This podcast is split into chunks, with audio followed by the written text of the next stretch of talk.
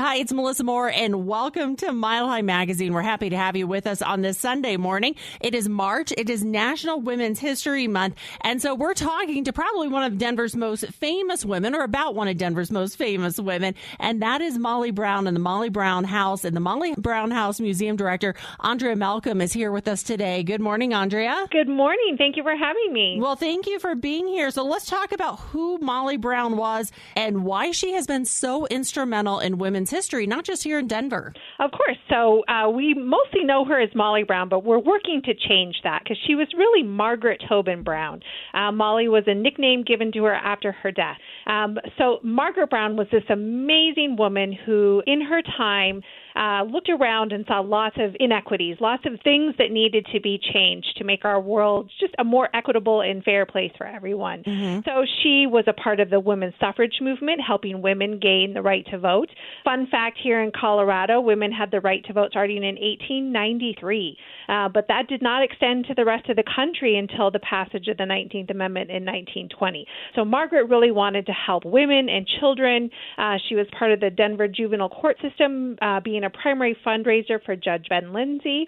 Uh, she spoke out in the in the wake of labor unrest in southern Colorado with a uh, coal strikes at Ludlow. So she really just wanted to make Colorado a better place, and by extension, the world a better place. So really, just how do we speak up for those around us who need a little help? Right, and I absolutely love that, and love that that is her legacy. And I think it's interesting because I think a lot of women are going to say, "I did not realize women had the right to vote so many years earlier here in Colorado than we did in the country." Exactly, and we should sort of make sure we uphold that democracy every day when we go vote and when we speak up ourselves. So we have a great legacy and something to be proud of here in Colorado. Yeah, we really do. What was her history like? I mean, where did she get this kind of spunk and this and this, you know, this heart for other people? Well, we like to attribute some of it to her upbringing. She was born of um, Irish immigrants who came to the uh, United States in the wake of the Irish famine, um, looking for a life that wasn't subsistence farming, um, and so they made their way across the U.S. She was born in Hannibal, Missouri, right after the end of the Civil War. So she's born into this world that's already sort of changing and opening up and trying to become a more equitable place. And her parents were big believers in education as a way to uplift their children and ensure that they had the best lives they possibly could. So they went to school far beyond the number of years that were required for children at the time. Mm-hmm. And then Margaret just had this curiosity uh, for life and for travel travel and for adventure. Um, so when she met Mr. James Joseph Brown, who eventually discovered gold at the Little Johnny mine up in Leadville, um, that really afforded her the privilege and the opportunity to explore the world, to learn about cultures, to learn five languages, you know, to really just feed her intelligence and her imagination, but then turn around and put it to work. I love that. I had no idea she spoke five languages. Yeah. And that really came in handy when she was, of course, found herself on the Titanic in 1912. And of course, the ship strikes an iceberg. She winds up um, in a lifeboat and then on the Carpathia, the rescue ship. Mm-hmm. Um, and she's able to use those language skills to really comfort and console, you know, so many of the women from the third class who had just lost their husbands, right. their families. You know, they're devastated. They were coming to the United States to start a new life, and here they've already been knocked down. So she really put those language skills to use and made sure that they were set out as best as they could once they got to New York. What are some of the stories or things that you have read that she wrote about being on the Titanic? Uh, some of the most notable things that she wrote about that really sort of strike strike me emotionally was, you know, once they were on the lifeboats and on the you know frigid cold water and the ship had had just gone under something it was never supposed to do. Right. You know she really recalls this sort of moment where you're in shock you don't know what's just happened but she remembers looking out across the water as the sun was rising and just that cold light on the water and mm. you know reflecting off of the ice floating around and just sort of in that moment trying to be present again and mm-hmm. really come to terms with what had just happened. And when you read her words, you are instantly transported into the lifeboat with her, and you feel a sense of chill, just, you know, how she so describes this moment that she found herself in. But then, of course, that moment passes, and she, you know, talks about how, you know, she had so much work to do to help mm-hmm. all of those other people on the ship. Yeah, and I love that. And I love that she used her languages for that. What are some of your other favorite stories about Molly Brown and how she helped women? Um, I think, you know, later in her life, um, she, you know, women had achieved the right to vote. You know, so many things, you know, the rights that we, you know, benefit from today were starting to come online or had come online. So she took that moment to sort of, you know, what can I do that interests me personally? So she took up dancing and singing and acting and playing guitar and zither, and she was living in New York City, but she was still helping young women. She lived at the Barbizon Hotel in New York City, which was a brand new high rise by the park, and she really wanted to make sure that uh, the young women who lived in that building were set out on a new life where they were working in secretarial pools, learning how to type, sort of becoming that modern woman or the woman we think of, uh, you know, today. Right. Um, so she, even in the last, you know, days, months, years of her life, she was still making sure that women were lifted up. Now, did she pass away in New York or was it out here in Colorado? Like, where does the New York and Colorado connection connection happen? Yeah, so she actually did pass away in New York City in 1932, right at the Barbizon Hotel, in her bed, in her sleep. Um, she said she would rather make a uh, snap out than a fade out of life, meaning she would rather stay busy and active yeah. and, you know, having a full life right up until the very end. So we think that's what she accomplished. But she had been in New York City because, you know, what an amazing place to live in the late 20s, sure. early 1930s. Um, she had been living in Newport, Rhode Island for a while to be part of the women's suffrage movement in that national push to get women the right to vote.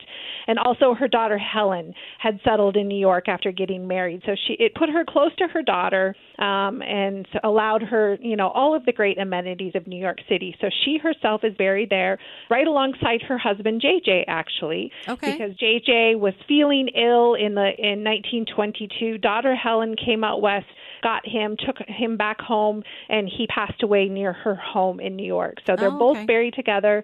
Um, they're uh, side by side in Holyrood Cemetery. Oh, when did she leave Colorado? When did that voyage out east happen? So starting in about 1910, she really sort of, you know, she had helped build St. Joseph's Hospital. She'd helped build the Cathedral of, you know, Immaculate Conception. She helped Judge Ben Lindsey, you know, build the the court system here in Denver for juveniles. So she thought, you know, kind of my work here is done on in Denver, mm-hmm. and that you know this larger world beckoned to her, and part of that was on the East Coast uh, with people like the Vanderbilts, the Guggenheims, the Astors, but really because that's where the big national push for women's voting was happening, you know, and then that provided easy access to Europe and her favorite place to visit, France. Um, and then, of course, easy way to get to places like India and China and Japan as she's exploring the world and then writing newspaper stories and, and articles and journals about her experience so, so that people back here in Denver could, you know, sort of live through her eyes mm-hmm. and experience these different cultures. So she really had a love for travel and for knowing different people of different cultures. She did. And that was expressed early on here in Denver in raising money for the Cathedral of the Immaculate Conception. She had a carnival of nations.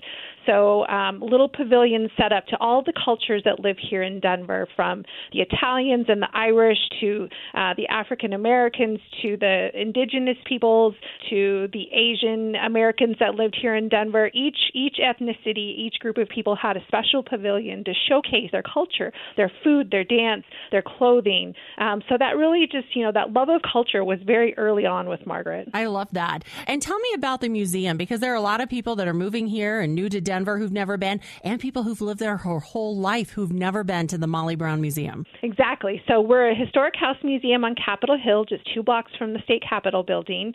Um, um, but we really like to mix it up and change it up quite a bit. So you get to come and walk through all of the rooms of Mr. and Mrs. Brown's home. But each time you come, you're going to learn something different about Mrs. Brown, her life, and the world she lived in, and how that shaped the world we live in today. Um, in fact, for Women's History Month, we have an exhibit that's opening this weekend that's done by um, elementary students at East Ridge Community Elementary School they really dug into research onto the historical lives of several amazing Colorado women that we think everyone should know. Mm-hmm. So, using art and STEM, the students really looked into the lives of these great women. So, we'll have that on exhibit for Women's History Month. Um, so, lots of great things that we do to keep it fresh, um, keep you coming back. So, it's well worth coming. Plus, we have a great slate of events that we do every year. I was going to say, I mean, even if you've been once, going to the Molly Brown House Museum is definitely something you should do again. And tell me this I know that the, the mansion is restored and it's large. How big is the Molly Brown House Museum? So we have about 7,000 square feet to explore. So we have um, exhibits on gold mining. We have, you know, winding your way through the house, either self exploration with an audio guide or you can also also purchase tickets to one of our guided tours with one of our um, amazing volunteer tour guides who are so passionate about telling the story of Mrs. Brown and about the house. So lots of different ways to explore, um, and then coming across different things depending on what exhibits we have going in the house. So um, restored back to the way it looked when Mrs. Brown lived here, thanks to photographs that were found in different archives and collections. Mm-hmm. Um, so you really get a sense of what it was like, you know, when Mrs. Brown lived here, from you know her vote, you know, votes for women sashes laying on the bed to, you know, her china on the on the dining room table. Yeah, and I what years was she living here in Denver at the home? So they purchased this house in uh, late 1893, moved in in 1894 and lived here full time until about 1910 and then started renting out the house um, and the, it stayed in the family until she passed away in 1932. And then after that, it became a boarding house for men, a boarding house for women, and in fact, the Denver juvenile court system used it as a home for young girls in the late 1960s, um, girls who just needed a hand, you know, a helping hand yeah. um, to get on in life. So it's had the house has had lots of great, amazing history uh, beyond Margaret Brown's, um, and we also love to share those histories. When did it become actually the Molly Brown House Museum? So Art Leisenring owned the home in the 1960s. He operated as a home, uh, a boarding house uh, for men. So um, at that time in the 1960s, that was sort of code for if you um, identify as LGBTQ, this was a safe place for a man to live. Hmm. Um, Art himself was was gay and really wanted to create an environment on Capitol Hill that was safe. Um, so this house was a place where you could rent a room. Um, and he knew, though, that um, when he went to sell it, that it was likely going to be torn down because Denver in the 1960s was undergoing immense urban renewal pressures, where right. parking lots, buildings, everything getting torn down.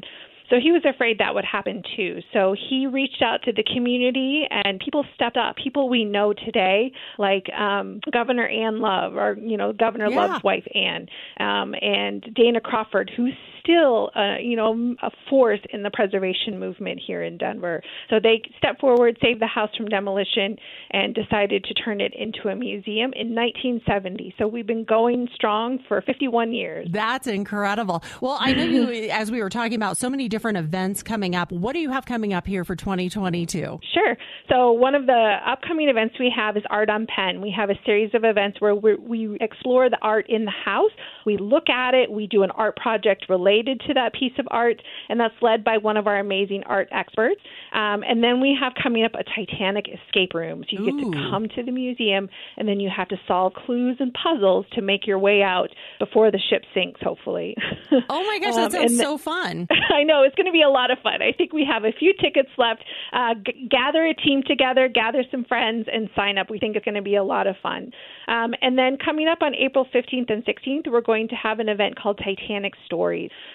where you come to the museum and you sort of work your way through the rooms and you encounter a survivor from the Titanic someone's story that you haven't heard before. Mm. So you can really get to know the people who went through that disaster and, you know, how it affected their ability to start a new life in this country. So we think there's going to be amazing stories to be told. And then, of course, we have lots of other events throughout the year, and we always tell people go to mollybrown.org, and you should be able to find all of those wonderful events to be able to sign up. Okay, great. And is that also where you buy tickets? Absolutely. So right on our homepage at mollybrown.org, you'll find all the links. Okay, and how much are tickets?